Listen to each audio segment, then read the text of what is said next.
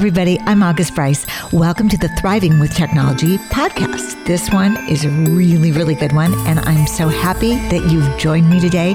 We were at a global electromagnetic hypersensitivity conference in England, and we were out in the middle of nowhere where there were no EMF, and it was gorgeous. You'll hear throughout the podcast birds chirping and the sounds of falling rain, so just keep that in context as you're listening. Also, today, it's really, really important that you know that this is a glimpse into the future. This might not concern you right now, but believe me, these are people who were completely healthy and normal and then just got around a little too much wireless energy. It could happen to you. It did happen to me. And I think of this, especially in the world of autoimmunity, as something that we ought to have our eyes open and our ears open to hear.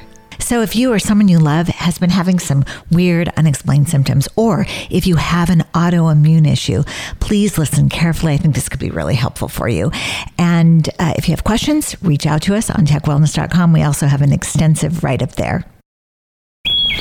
I'm here in the southern countryside of England, way out in the middle of nowhere. Literally, we drove for miles off the main road to get to this very remote location at a beautiful place called Sedgwick House that is just about EMF free. Now, why that's important is because today I'm here for this conference on electromagnetic hypersensitivity or ES, and it's really for people who are sensitive to electromagnetic radiation. And today, Three of the world's top scientists are here to tell us how this electromagnetic radiation is affecting our bodies and why it's affecting our bodies. And I'm super excited to share this information with you.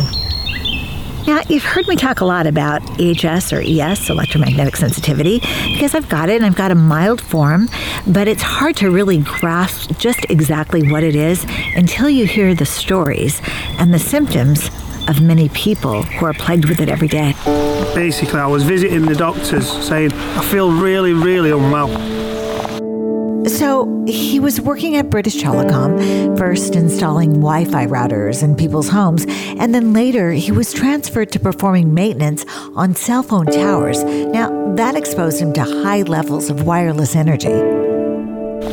It's, it's just gradually got worse and worse. But I was going to the doctor saying, Look, I'm in these areas and I'm thinking there's something seriously wrong going on mm-hmm. with the mm-hmm. chemistry inside me, mm-hmm. you know, and they just diagnose it as eczema, severe eczema, uh, autoimmune disease.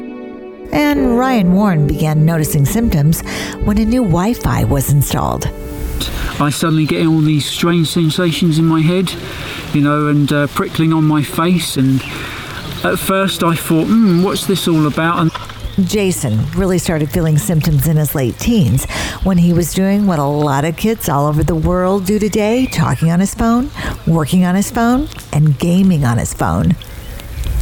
I started just feeling a bit stiff, like in my bones, and I've always been a very flexible like flexible person. I've always been quite like uh, subtle, is it? Or, and I've been limber and everything, yeah, really soft. fast. But yeah, I guess it was um, just a bit of clickiness. I felt like a bit of clickiness and yeah, like why am I at 19 feeling stiff and achy? That should be like I shouldn't need to go and do yoga. Like I've been getting um, it might be linked to just bad neck and like spine because obviously like I, I know my channels are blocked going down my back of the head into my neck and i know that my teeth have a few problems. And it's all sort of starting to i'm getting feelings in the back of my head which i've never had before. So now the yes. whole the whole saga has my anxiety levels have gone up John's an EMF activist who's been working hard to spread the word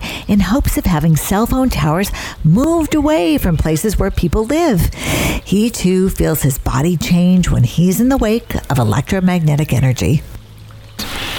Sleeplessness is the first time. Fatigue. That's my excuse I give to the wife for the housework. uh, fatigue. Peripheral tingling is one. My legs frequently itch and tingle. Mm. And so those are that that's how it affects me. And then in, during the day, I have to take a nap. An hour precisely, an hour and 15 minutes. That's how I know that it is not just ordinary biological aging process. Now, over the years, I've probably talked to 50 people or so who say they experience the same things. And time after time, I hear that it was right after a new Wi Fi was installed or a smart meter.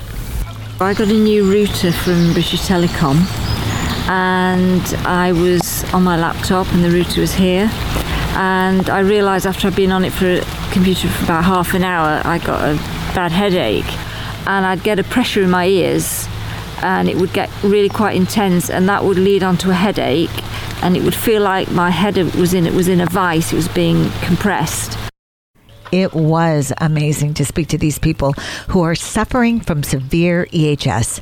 Many of them could sense if there was a Wi Fi on nearby or if someone had just brought a cell phone into the room.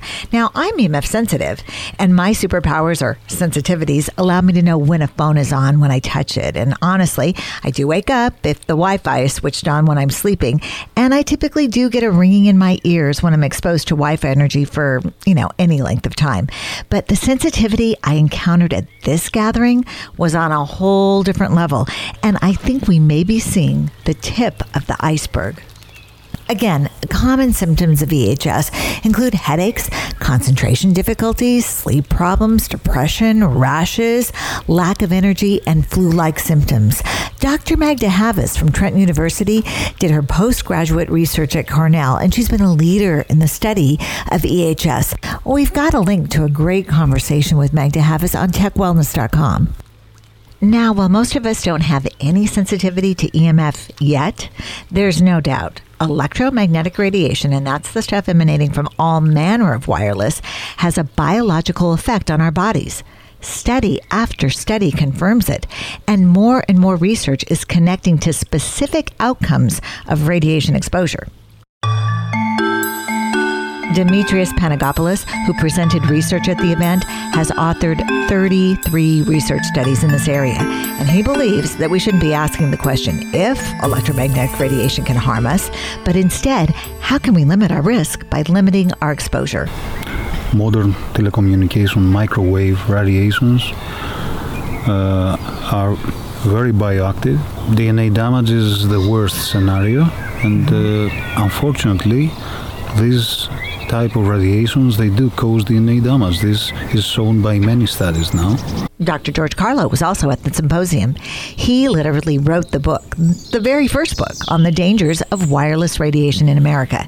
George is also concerned about the continued explosive growth of EMF radiation exposure, but he believes at some point the U.S. government will have to step in and limit our exposure. I mean, we've done it before. We have regulatory structures that we use to clean the air, clean the water, make consumer products safe.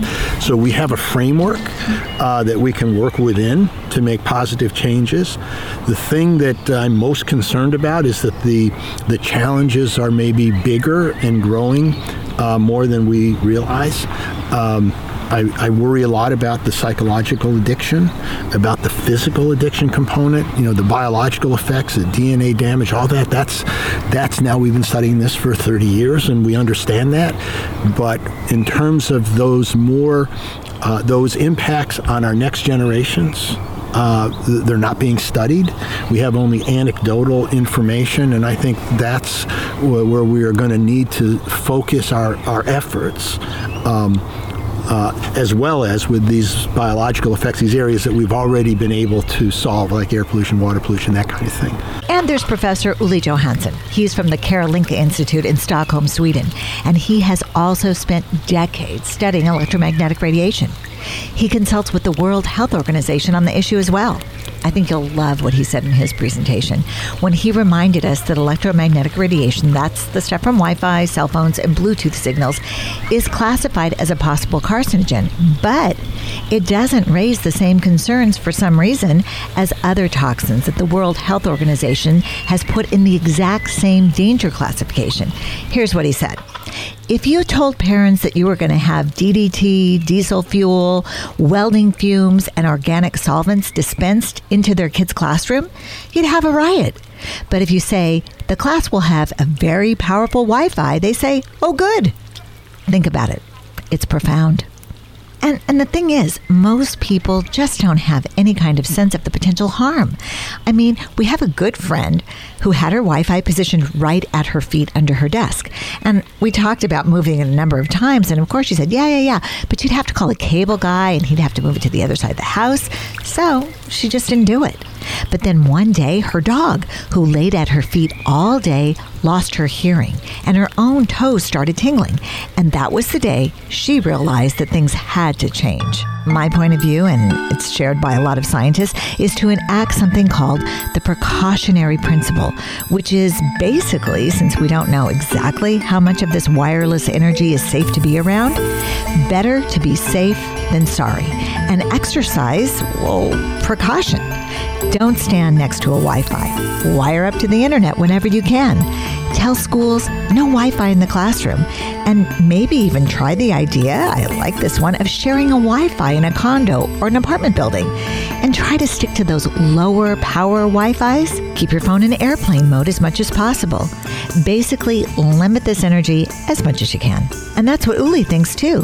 He has seen progress in the time he has been studying the issue, and he thinks it's really up to all of us to tell people what's happening. Uh, you know, I'm actually very positive about the future because things definitely are happening. Like nine countries around the world that are putting different forms of bans on wireless technologies in schools. And in parallel to this, scientists try to come up with new solutions, both uh, from a socio behavioral point of view, how we actually use these gadgets and when we use them and for what, but also new technologies, new solutions. So I think around the corner we will see a new revolution, and with 5G, 6G, and so on, let's make it safe. Well, like you said, it just takes conversation. Yes, indeed, yeah. Each one of us can create awareness. Yes, and spread the message, uh, make people start thinking, put the seeds into the mental soil, and see where it leads us. Because there's, t- what, thousands and thousands of research studies? Oh, yes, indeed. There's so very many, you know. So there's no dispute about there are very serious effects, and we just need to change this scenario and make it safe. The conference was an intensive look at the state of the research on electromagnetic radiation and the effects, but beyond the science, really the most powerful part of the weekend for me was having the chance to hear the stories of people suffering from electromagnetic hypersensitivity, EHS. So, should we be thinking of them as our early warning system? Our canary in the coal mine, if you will? These are people who show us very clearly what the implications of continued, unbridled exposure to man made EMF can do. I mean, at the end of the day, we sh- they shouldn't be irradiating us at the levels they are. I should be able to go home to a radiation-free environment. I shouldn't have to have to go home and then be like, oh fuck, I want to sleep in the garden now because my head's hurting. Like, there's a difference between me in the garden and in my house. That mm. shouldn't be the. You know what I mean? Like, if Yes. it makes you feel like you have a hangover, now I'm having to sort of like watch everything I eat, watch what I smoke, watch this, watch that. I'm having to live like a yogi now because there's so much crap being thrown at me. I'm having to live like a like a bloody Buddha, and I don't want to live like a Buddha. I got in touch with uh, British Telecom because you can't actually turn it off yourself. You had to actually go um, centrally to British Telecom to make sure that the, the router isn't actually uh, putting out Wi-Fi, even if you've cabled it. So they showed me how I could do that, and um, you know I've been a lot better. Now, I wouldn't expect that you would have noticed any relief just in one day, but here we are in an EMF free environment. Did you feel any better today? I'll be honest with you. I got I've been going away recently and leaving my partner and children at home for like a weekend or one day or night, staying out in in uh, in areas where there is no broadband or Wi-Fi. My phone doesn't work, for instance, and I've realised, oh, I'm not itching tonight, so Awesome. I go home on the Sunday night I'm in the house for one hour, sitting on the in in, in the living room, and the itching comes back. It's incredible. And then, of course, avoid as much of this wireless technology as possible, What and keep it away phone? from the kids. I agree. And so, but uh, do you have a cell phone? Do you use No, a uh, phone? no, okay. no. Wow. I I was given a cell phone. Actually, I've been given three, and I must in in all that time I have made. I've received several calls, and that's all I can say. And the first time, it hurt my ear, and I thought, "This is nuts. Why would I? Why would I want to hurt myself? Why would my ear burn after using a telephone? No, this isn't for me." So I've I've luckily avoided it. Common sense. Good for you. Yeah, yeah. That's very intense and very unusual. yeah. So you're, you're certainly walking your talk. That's Well, that's that's the point of the issue. You know, you can only be who you are, and I'm trying to protect my fellow man just as much as I would like someone to help and protect me if, mm. if at all possible. But I think most human beings, if you can't see it, it doesn't affect you. And this is the biggest lie that has ever been told to humanity. And it's around the world now. Like I was, I was unaware. No one made me aware. I had to sort of go through a lot of crap and and go and spend money on holistic doctors here and this and that and that, all sorts of stuff. Yeah, to just realise that it was nothing. It's not. It's not me. It's them. It's, It's the the, environment. Yes. The environment has become inferior. I am all right. I'm an, you know what I mean? So like I can go and I can rest in a frequency free zone and I'm fine. Happy as Larry.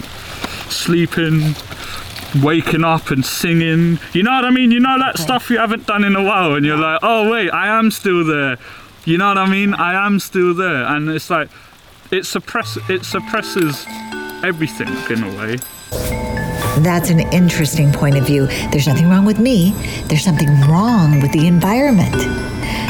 Now, from my anecdotal experience, people who develop EHS seem to develop it after an intense or long term exposure to wireless radiation, typically the Wi Fi. And once again, here are the facts. There's no doubt there's a biological effect from radiation sources. And even if we don't feel it right away, research tells us this radiation exposure is cumulative. It's kind of like how the sunlight affects our skin over our lifetime. And that's why I've said for years the less, the better. If you don't have any of these symptoms, count yourself lucky. I think it's actually really easy to limit your exposure, by the way. We've got tips on the website, techwellness.com, and they include simple stuff like turning off your Wi Fi at night and keeping electronics out of the bedroom. And maybe more difficult, but I think super important, get the Wi Fi out of your kids' schools. Thanks for listening. Until next time, I'm August Bryce. Be well. You've been listening to Thriving with Technology, the podcast from techwellness.com. If you enjoyed the program, please share it with a friend and like it on the iTunes Store. For more information about mindful living with technology, visit us anytime at techwellness.com.